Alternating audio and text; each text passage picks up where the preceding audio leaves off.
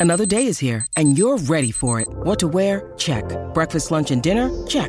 Planning for what's next and how to save for it? That's where Bank of America can help. For your financial to-dos, Bank of America has experts ready to help get you closer to your goals. Get started at one of our local financial centers or 24-7 in our mobile banking app. Find a location near you at bankofamerica.com slash talk to us. What would you like the power to do? Mobile banking requires downloading the app and is only available for select devices. Message and data rates may apply. Bank of America and a member FDIC.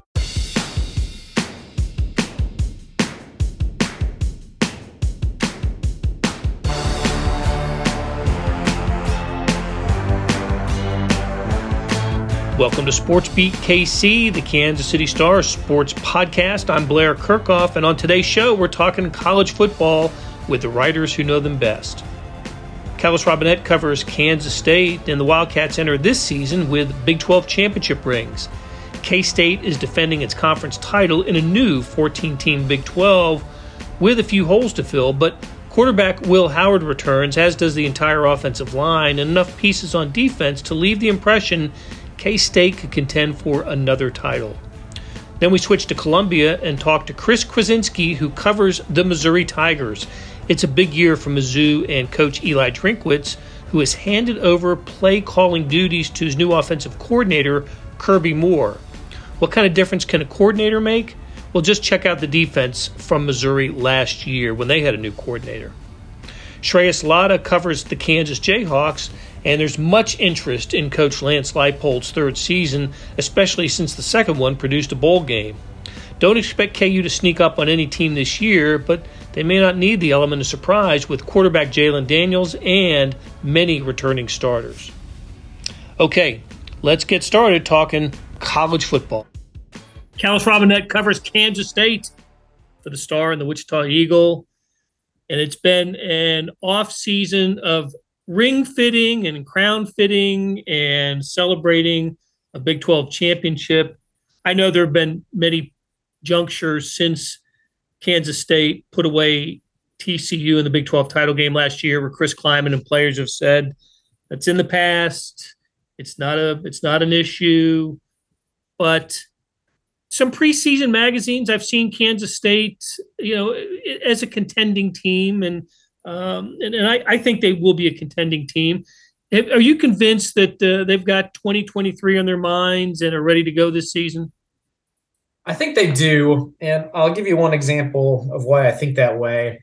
Um, I really don't see Kansas State football players wear their championship rings anywhere. They didn't do it at Big 12 Media Days. They don't do it when they show up for interviews with us. I when I see them out in the street in town, I don't see it. I'm sure they wear them sometimes. I mean, they made a big deal about getting them last season.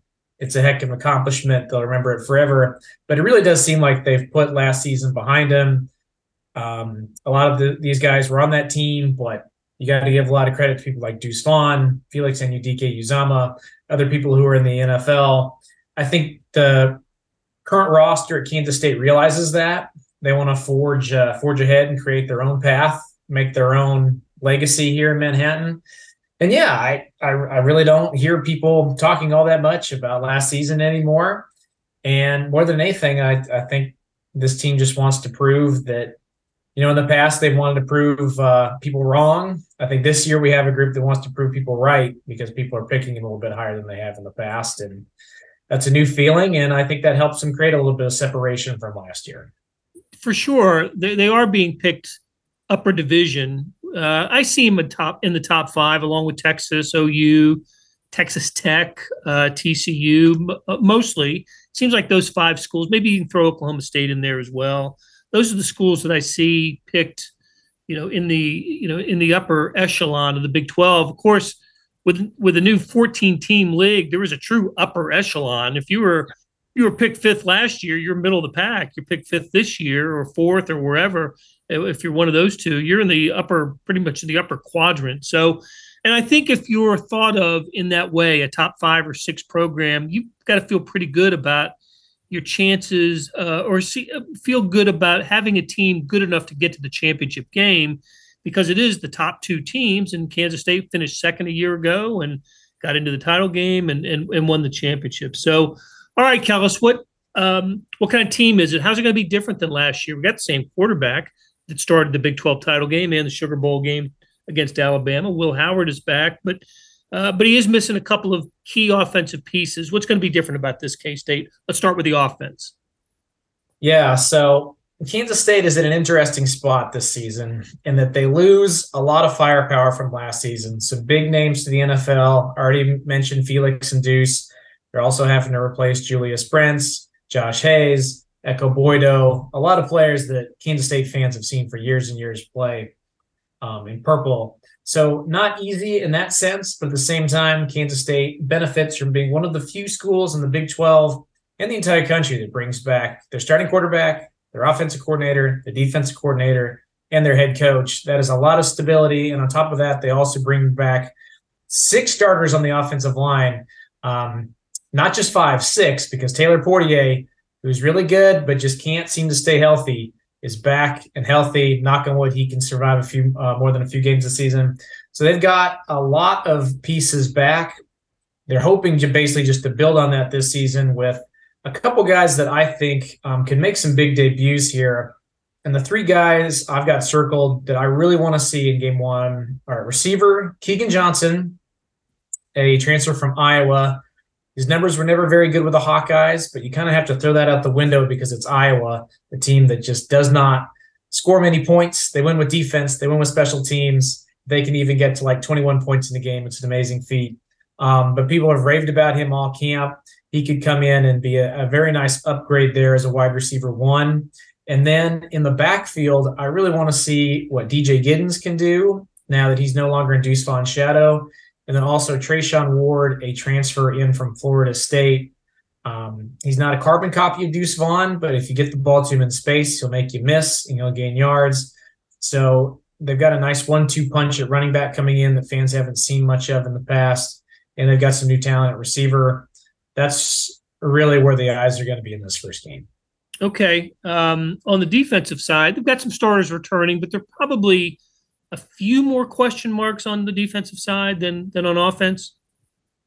There are, um, and the the place where you feel good about is linebacker because they bring back Austin Moore, who led the team in tackles last season. They bring back Daniel Green, who's been a staple on defense for years and years. Yeah, that was a surprise him coming back. Yeah, yeah, big time surprise that he came back. Most people figured he was gone. Um, but he's back for another year, so you won't find really a more experienced linebacker core in the uh, entire Big 12. So they're going to lean on that. Um, where they're looking to, you know, get some new faces involved is corner. They'll have some new players out there. Safety, they'll have new players back there. And defensive tackle, they'll have some brand new players in there. So really, they're replacing half their defense, uh, the majority of their back end. And if you're really looking for things to watch in the first game on defense. You'll want to be looking at how do how do guys like Jacob Parrish, Keenan Garber, and Will Lee replace two cornerbacks who started for years and years at Kansas State, and then how do people like um, VJ Payne and Marques Sigle step in at safety? Um, I've kind of overlooked it this preseason just because Joe Klanderman, their defensive coordinator, has had a really good knack for basically just plugging in new guys at those spots and being just fine. Um, whether it's injuries or transfers, whoever they put back there seems to be uh, a very capable player. Um, so I'm just expecting more of the same, but you obviously can't take things for granted. So we'll see how they do in game one. And because it's Kansas State, you have to talk special teams. They take it so seriously and they're so good on it uh, with, with the special teams. Uh, but they lose. Uh, they lose the kicker, uh, Ty, Ty Zentner, who won the Big 12 title with his field goal in overtime to beat TCU, and they lose Malik Knowles, right, the the return specialist. Those are two two big time guys. Uh, Definitely. So it's different at K State when you they they have to find replacements. Do they have adequate replacements there? Yeah, the kicking game will be interesting because Ty Zentner, as you and I both know, wasn't just a kicker; he was also their punter. He was also their kickoff specialist. Um, probably could have found a way to hold the ball and kick it at the same time if he really wanted to. Um, but he he's gone. He's off in the NFL now. So who are they going to turn to replace him? We're looking at Chris Tennant at uh, place kicker, a guy from Kansas City who's got a really big leg. He's just struggled with accuracy in the past. The hope is that after last year he got replaced, maybe now he can come back with um, a little bit more motivation and be a better kicker. I, I think he will be And punter, we're looking at Jake Bloom, uh, Jack Bloomer, who uh, has has punted before, and I think he'll be fine. And then at kickoff return, it will be interesting to see what they do without Malik Knowles back there. According to their depth chart, they're going to go with um, Keagan Johnson and Phillip Brooks. Um, and yeah, I've never seen Keagan Johnson return a kick, but I guess you gotta you gotta figure he's okay at it because special teams you they're not just to put a bum back there. But that'll be that'll be interesting. This is more um, intrigue than I can remember starting a season of special teams for a while. Okay, and I want to ask you about a potential. Let's let's say, let's say an early season swing game for Kansas State. I mean, there are plenty of every conference game's a swing game, but how about one any game in the first half of the schedule that might be the of a, a, a tell about what K State will be about this year?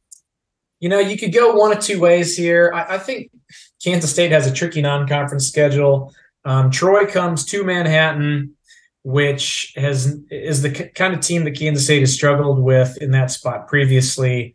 Chris Klieman, since he came to Manhattan, has already lost at home to Arkansas State and to Tulane. Troy fits the same kind of profile. They're a really good group of five team. They won 12 games last year. Little known fact outside of Georgia, the longest winning streak in the entire country belongs to Troy. They've got a salty defense. They're not just going to come in here and let Kansas State score 50 on them. Um, I do expect Kansas State to win, but if if if they don't bring it, that's going to be a t- tough game for them. Um, I think though the bigger swing game is the next week at Missouri, and I say that because the Tigers got their butts kicked when they came out to Manhattan last season. wasn't even close, forty to twelve. They needed um, some late game timeout theatrics even to score the 12 that they got. Um, I have to imagine they're not happy with the Wildcats. I think they're going to be mad. I think they're going to be angry. I think they're going to be motivated. I would still probably pick Kansas State in that game, but going on the road to an SEC school that has revenge on its mind, never easy. Can Kansas State handle that? I think if they do, you're looking at probably another nine win season, uh, eight at the worst, which, you know, would be pretty good for this team with all they have to replace. But if they lose that game, I, I just don't know that they have quite enough talent on this roster to bounce back from it and do what they did last season and reel off a seven and two record in Big 12 play to um, have a great schedule that uh, a great season that way. I think they need to go three and zero oh in the non-conference and enter interleague play with that momentum. So that's why I'm picking that game. All right, and you've already uh, picked the final record. Remind us how you picked it for um, for the Eagle and the Star. Yeah, so I'm going with nine and three for this team. I think they will win those games that I just mentioned, even though they will be tricky. I think they'll fall someplace in conference play. I've thrown out that maybe they'll they'll stumble against UCF in their Big 12 home opener. It could be anywhere else. Just for whatever reason, um, historically, Kansas State seems to drop one game at home every season you don't really see coming. I think they'll pick up one game you don't necessarily see coming on the road, and then two other games in there will go won't go their way. So that'll be the the final record. Very good. Nobody covers Kansas State better than Kellis Robinett. Thanks, Kellis. All right, anytime, Blair. When you need mealtime inspiration, it's worth shopping Kroger, where you'll find over 30,000 mouthwatering choices that excite your inner foodie. And no matter what tasty choice you make, you'll enjoy our everyday low prices, plus extra ways to save, like digital coupons worth over $600 each week. You can also save up to $1 off per gallon at the pump with fuel points. More savings and more inspiring flavors make shopping Kroger worth it every time. Kroger, fresh for everyone. Fuel restrictions apply. We are joined by Chris Kwiecinski of the Columbia Tribune, and the Tribune shares its coverage of Missouri athletics with the Kansas City Star. Chris, how you doing, man? I'm good today. Ready for game one. Yes, it is here. College football season has arrived. Week one. We're through week zero, and Missouri unscathed through week zero, and they are kicking off the season Thursday night against South Dakota. They got the better South Dakota team to play. You don't want anything to do with South Dakota State. They're preseason number one in FCS. South Dakota is the one you want to play. Yeah, uh, I mean, looking at South Dakota State, you know, I covered FCS football for a couple years, and I mean, the one thing you can do, the one thing you don't want to do, that is, is to underestimate any FCS opponent, and yeah. you you do not want to take them lightly, especially if it's South Dakota State. Those guys, they're tough, but it, South Dakota has they have a good history too. It's it, it's kind of you know on the upswing, but uh, they've they've got a, a good football history too. Yeah, for sure. And I've, I've covered enough North Dakota State upsets of major college powers over the years. You're absolutely right. So, all right, Mizzou, fourth season for Eli Drinkwitz, but first season for Kirby Moore, the new offensive coordinator. One of the bigger developments off season for Missouri. Things are going to be different in Columbia with Moore as the offensive coordinator. How so? I think it's one you look logistically got to look at it is Drinkwitz is giving off play calling, which is one thing that he always brought with him to Columbia. You know, coming from not only NC State as the offensive coordinator to App State as the head coach, and now to Columbia, it, it, was his that was his thing. It was play calling and, and recruiting, and giving up play calling had to have been hard. You know that that's a testament to just how far he's come as a head coach and how dedicated he is to maturing in that role. And it's it's not easy. It's not easy to look up look yourself in the mirror and say, you know, this is the thing I really like to do, but we'd be better off if someone else did it. You know, there's a lot of uh, a lot of self-reflection he had to come to, but getting Kirby Moore, I think, is something that's going to affect Mizzou not just you know short term, you know, this year, but in the long run as a quarterbacks coach and as uh, a guy that can probably recruit too and kind of scheme up some some interesting plays. And he's a young mind. You know, it's a young breath of fresh air for this team, and it's exciting to, to just think how he's going to work with guys like Luther Burden and Sam Horn, uh, Tavoris Jones, to the running game with Nate Peat, Cody Schrader. There's so many pieces.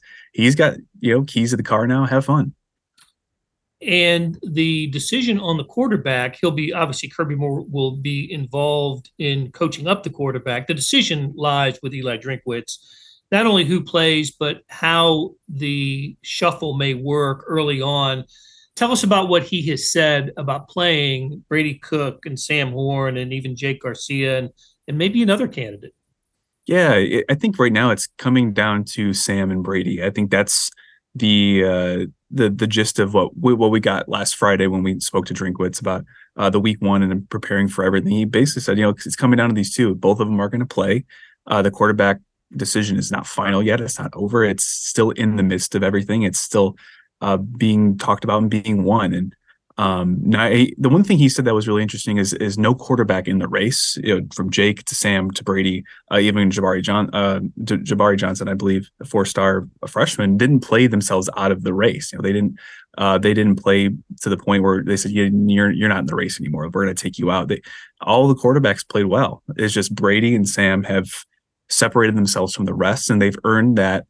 Uh, they've earned the shot to kind of go, you know, toe to toe in a game in a, in a way that's kind of interesting because we've seen it work, like last year with Michigan, JJ McCarthy, uh, uh, Cade McNamara, I believe, uh, did it to to great effect. And I remember a couple of years ago in 2016, Notre Dame tried it with Malik Zaire and DeShone Kizer, and it did not work. They lost that first game to Texas in a in a tough fashion because they rotated and they couldn't get any rhythm going. And I I think that's on the mind uh, of Eli. He wasn't really committal to, or really even telling us how he was going to do it, which makes sense. You know, he's not going to play his hand before uh, he even enters the game. But um, right now, I think we're going to start to see a little bit of that dance. Um, how it unfolds, I'm not sure, but it wouldn't surprise me if you know Brady starts the game uh, six to six a touchdown. I don't think he's coming out. I think they're going to ride the the rhythm that he has and kind of ride that.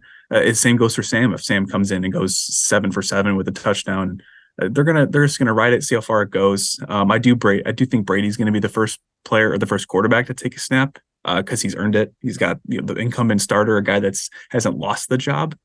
But I, I think it's it's going to be interesting to see how both offenses run with Brady, who's more of a natural runner, than Sam, who's uh, that four star quarterback with that just that enormous arm talent that he has. And um, we'll we'll see how it plays out. But I know it's going to start with Brady for sure. I think.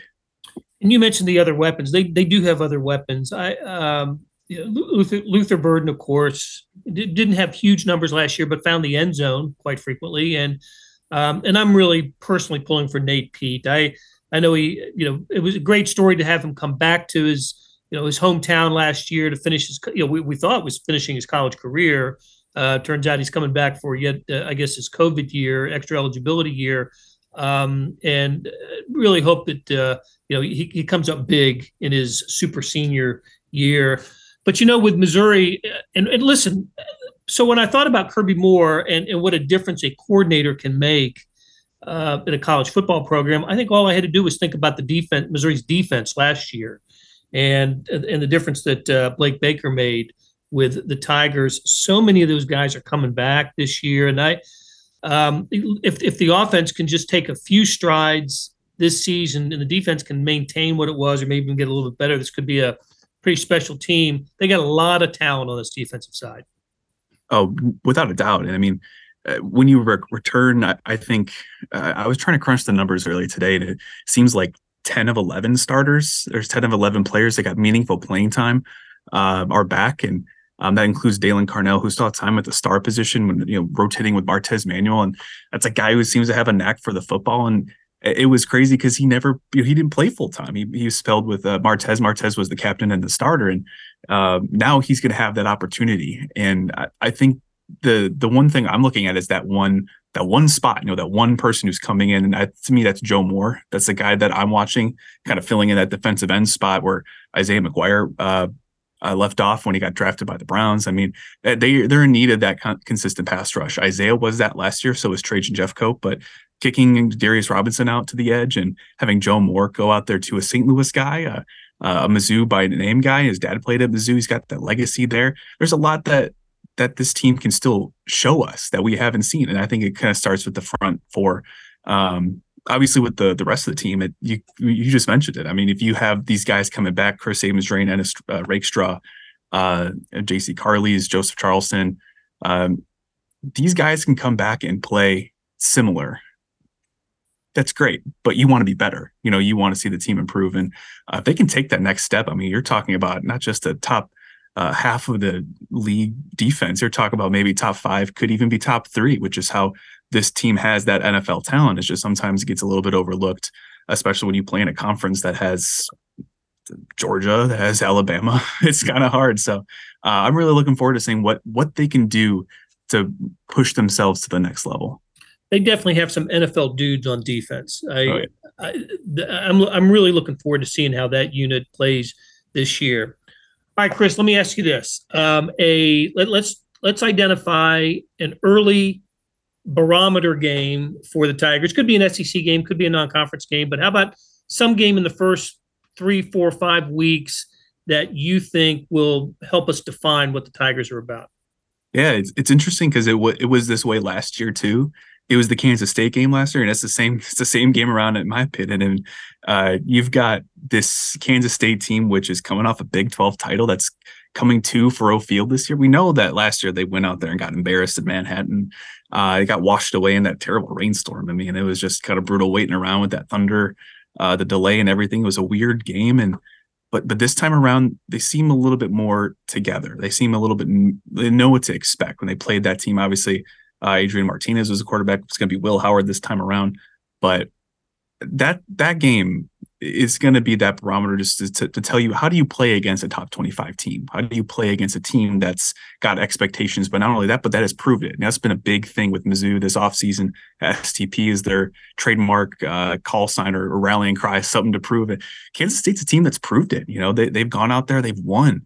Uh, they played alabama in a bowl game and, and they got the brunt of a very angry Alabama, and that doesn't doesn't tell you exactly how their season went. But I mean, uh, they've proved it. Mizzou wants to prove it, so it's time to prove it against a team that has done that, and they can win that game. I mean, you're talking about Mizzou potentially starting five and zero, oh, going into Faurot Field on I think it's October seventh when LSU comes to town, and that might be two five and zero oh teams. That would be like in year four of the Drinkwitz era when you talk about the the absolute best case scenario, that's what I think of. You know, starting uh, five and zero oh against a five and zero oh LSU team, where college game day is probably coming to Columbia because those are two ranked teams. You know, well, that's just kind of how I see it shaking out. That's that early barometer game I'm looking forward to. Very good, excellent. All right, so and what about a what about a final record for the Tigers? I think they're a bowl team, but um, it's listen, they're in the SEC and who the heck knows after Georgia, right? I mean, uh, but what, what, what have you got? Uh, what have you got the Tigers finishing? Yeah, uh, wrote this in a in a game by game prediction, and Um, that I, I, think they're they're eight and four this year. I think they've got that. Uh, they got the talent to improve by a couple wins. Um, I, I can see them starting. Uh, I can see them starting five and zero oh going into that LSU game, and uh, if you're five and zero, oh, you know, beginning of the season, as opposed to getting that fifth win uh, in October, November, which is what Mizzou's done the last couple years. I mean, that's huge. That's a huge uh, turn for this program, and uh, honestly, it's not going to be easy, especially when you consider well, if you have Middle Tennessee State, South Dakota, yeah, you would assume you're going to win those games because Mizzou's in your like we mentioned in your four Drinkwitz, you don't lose those games. Uh, but when you talk about beating a, a, Mem- a, Memphis team, which is kind of angry at Mizzou with how they how everything shaked out moving from Memphis to St. Louis, and then beating a a good Kansas State team, and then also being a, a very improved Vanderbilt squad in Nashville, that's going to be uh, a little bit more difficult than I think people are expecting. But if you can do that, I mean, it's going to be hard in the SEC play. We all know that, especially with the trip to Georgia and Tennessee coming to Columbia when for some reason Tennessee just can't stop boat racing Mizzou. But um, I think uh, I think right now that that eight win mark would be really a really good testament to how far this team has come, how far this program has come, the maturity that this team has had to to face, and the I mean, when you talk about Drinkwitz giving up play calling, but also, like you mentioned, the story with Nate Peat coming back for this this last year. He didn't have to. You know, when I asked him about that, I was like, "Why'd you come back?" He said, "This is this is the team." I felt comfortable. I felt like I had more to give, and it, there are so many great stories on this team which deserve to be highlighted by the college game days and all that. Um, and I think we're going to start seeing a lot of that come to fruition this year. You know, Chris, on, on this podcast, we also talked to uh, beat writers for Kansas State and KU. And in both of those cases, I don't think, kind of no matter what happens this season, that the the the, the jobs are on the line for for those programs, Chris Klieman and, and Lance Leipold at those two schools. I do think I don't think that's the case at Missouri. I, I, think that there is some pressure on Eli Drinkwitz to perform in year four. We he, he did get a contract extension last year, but I think was he is he right at 500 overall as a coach and entering year four? If he's not within he's within one or two games of it and under 500 in the SEC, so it's time to perform.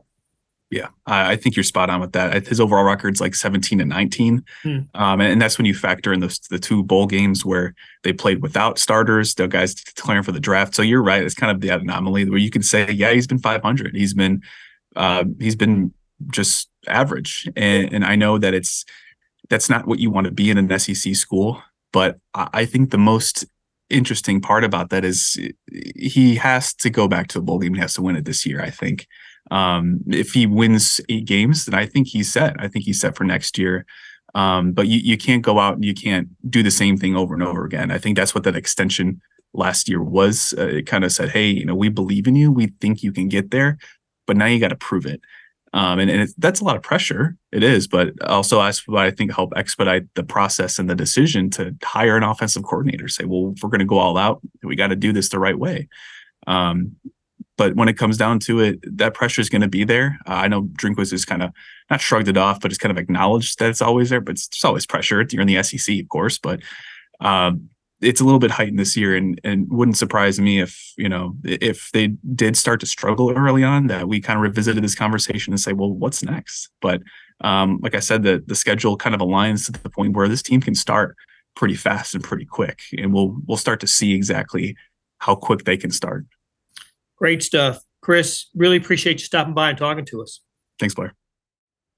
Shreyas Laddha, remind me that your first game covering Kansas football was indeed a loss, but it was an incredible loss, wasn't it? It, it was. It was the, uh, the infamous Liberty Bowl uh, where they lost in triple overtime uh, when Jason Bean's two point conversion uh, pass sailed over the head, uh, over the end zone. Um, but it, it was is a crazy game. I think they were down 31-7 at one point. Uh, they came back. It was a Jalon Daniels masterclass. I mean, you know, it was everything you've ever wanted out of a football game except defense all at once. yeah, yeah. Um, and sometime we won't we won't bother our listeners with this, but uh, a game like that is impossible to write because uh, you're on deadline, and we'll we'll just skip that drama. But um, but uh, that's uh, those are those are the toughest games in the world. So they did lose that game, and they finished six and seven. Um, and, and so when I look at you know after starting five and zero, oh, so they they just won one game in their last you know um, seven games, and I look okay, so that sets up as a sort of a, a letdown uh, season uh, coming up. But I don't know, not not with this team. There just seems to be too much good offense coming back for for this KU team. I I, I think they're I think they can think about a bowl game again this year. Um, what, what's your take? Let's start with the offense and and the wealth of talent that's coming back on that side of the ball. Yeah, I mean, I think ESPN had it's like the returning uh, top returning teams. Uh, and Kansas was number two in the nation. Uh, they were number one in offensive, like returning production. Uh, 91% of the team from last year returns on the offensive end. And I think it's like 80% uh, for the defense, so 85 or something like that uh, together. Uh, but I, I, was honestly super, super, you know, stoked in, in a sense that they have Daniel Hishaw coming back. You have uh, ideally a healthy Jalon Daniels who's been battling some of the back issues throughout fall camp. Um, you know, this offense should be even better uh, than last year. And and Kotelnicki is – I mean, to say it lightly, I think he's an offensive genius. He's he's done a really good job with the players that he's been given and taking advantage of their talents and making a scheme that fits all of them. Um, and, and, last year they ranked, I think, number seven in yards per completion. Uh, they were ranked top 15 in a lot of offensive ranks. Um, really, until Jalon Daniels went down, that offense was really, really, you know, top 10, top five. Uh, and even with Jason Bean, it was humming a little bit. Uh, so I, I think it's going to be a team that's going to lean its offense to really deliver wins. I think. Kotelnicki, of course, is the offensive coordinator um, and did a wonderful job with this team a year ago. Yeah, um, when when you say sometimes it's not a great thing if you got a bunch of your players coming back, but I think in this case, such a talented offense a year ago.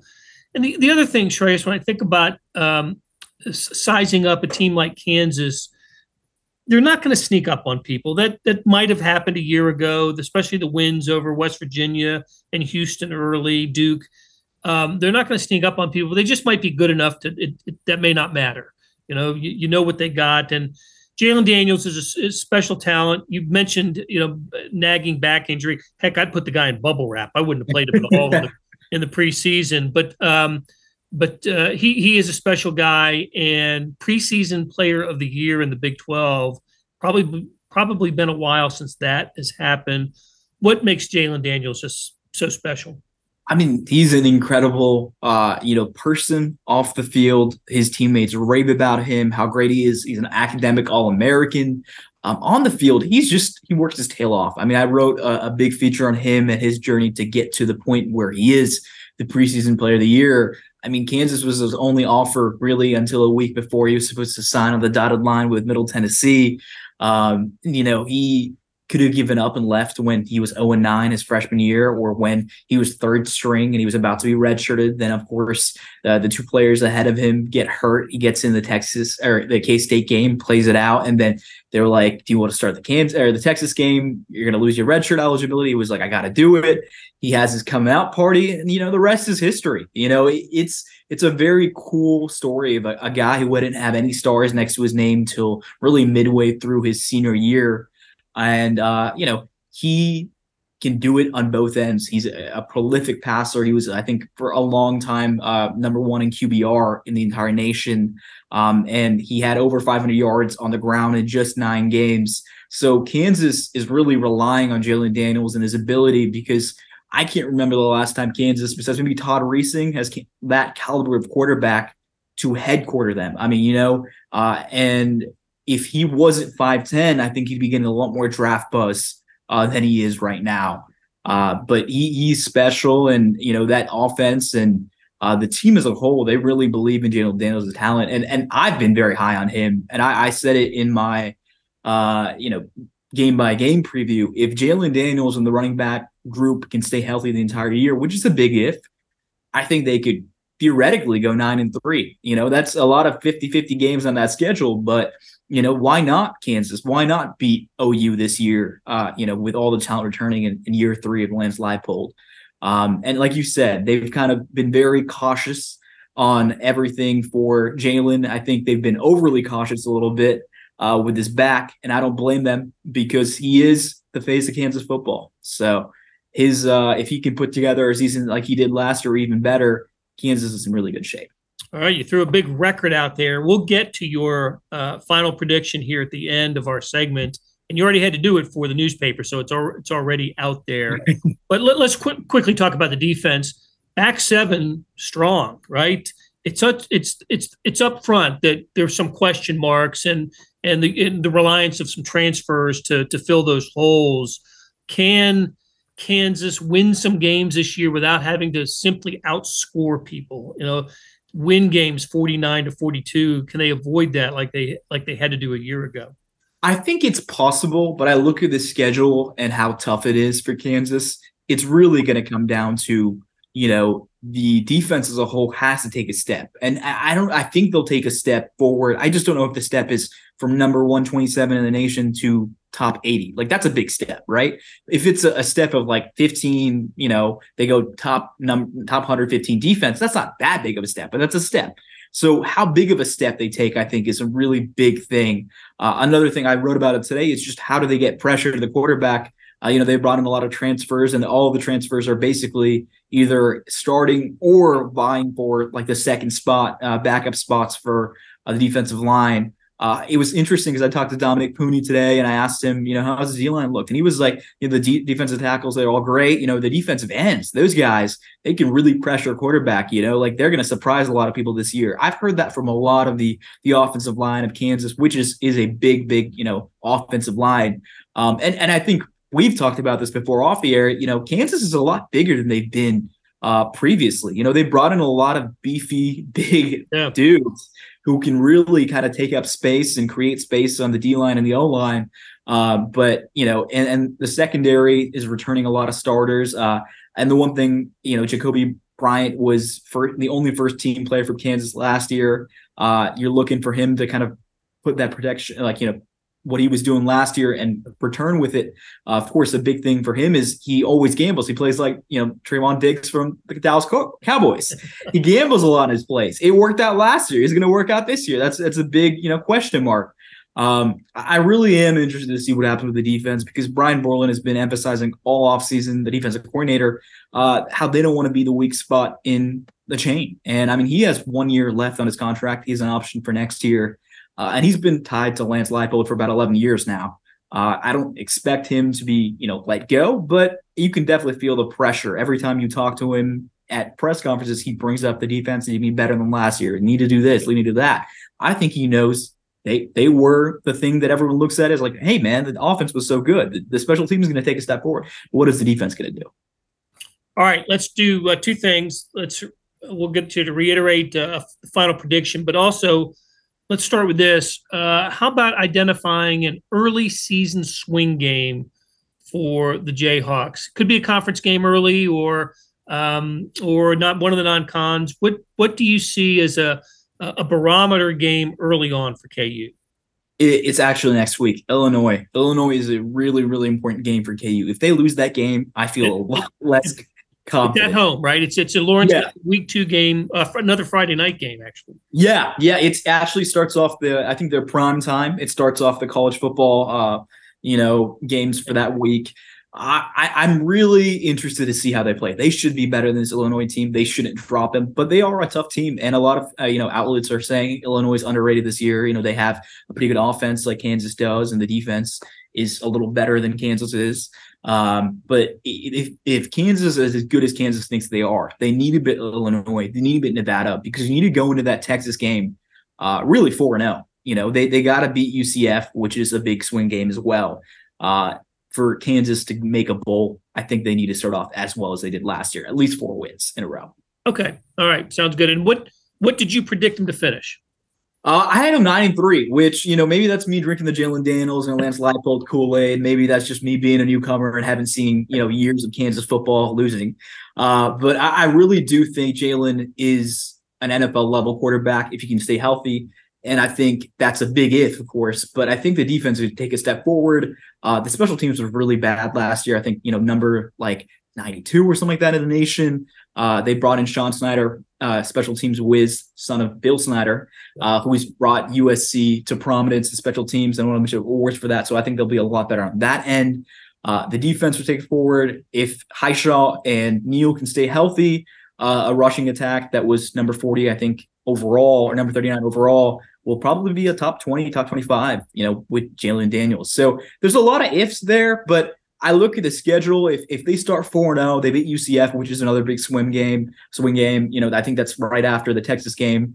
Uh, you're looking at a five and one start. And then I have them losing to Texas Tech, I have them losing to Kansas State, um, I have them losing to Texas. Uh, I have them upsetting OU, which is a big upset. And OSU is another one where it could swing either way, but I think Kansas should beat them uh, just with their quarterback issues. All right. Shreyas Laddha predicts one of the greatest seasons in Kansas football history. We're at the doorstep. Shreyas, thanks for joining us, buddy. Yeah, thanks for having me. That'll do it for this episode. Thanks to Randy Mason for producing the show and to our SportsBeat KC staff of Todd Feeback, Jeff Rosen, and Scott Chasen. Tip of the cap to Kellis Robinett, Chris Kwiecinski, and Shreyas Laddha for sharing their insights. You still like reading a sports page in the morning? We have the best digital one in the country for you. It's called Morning Sports Edition, and it covers all the local sports news, then gives you loads of national and international sports coverage. Check it out at liveedition.kansascity.com. Thanks for listening, and we'll be back soon with another Sports Beat KC, where we talk sports in and around Kansas City.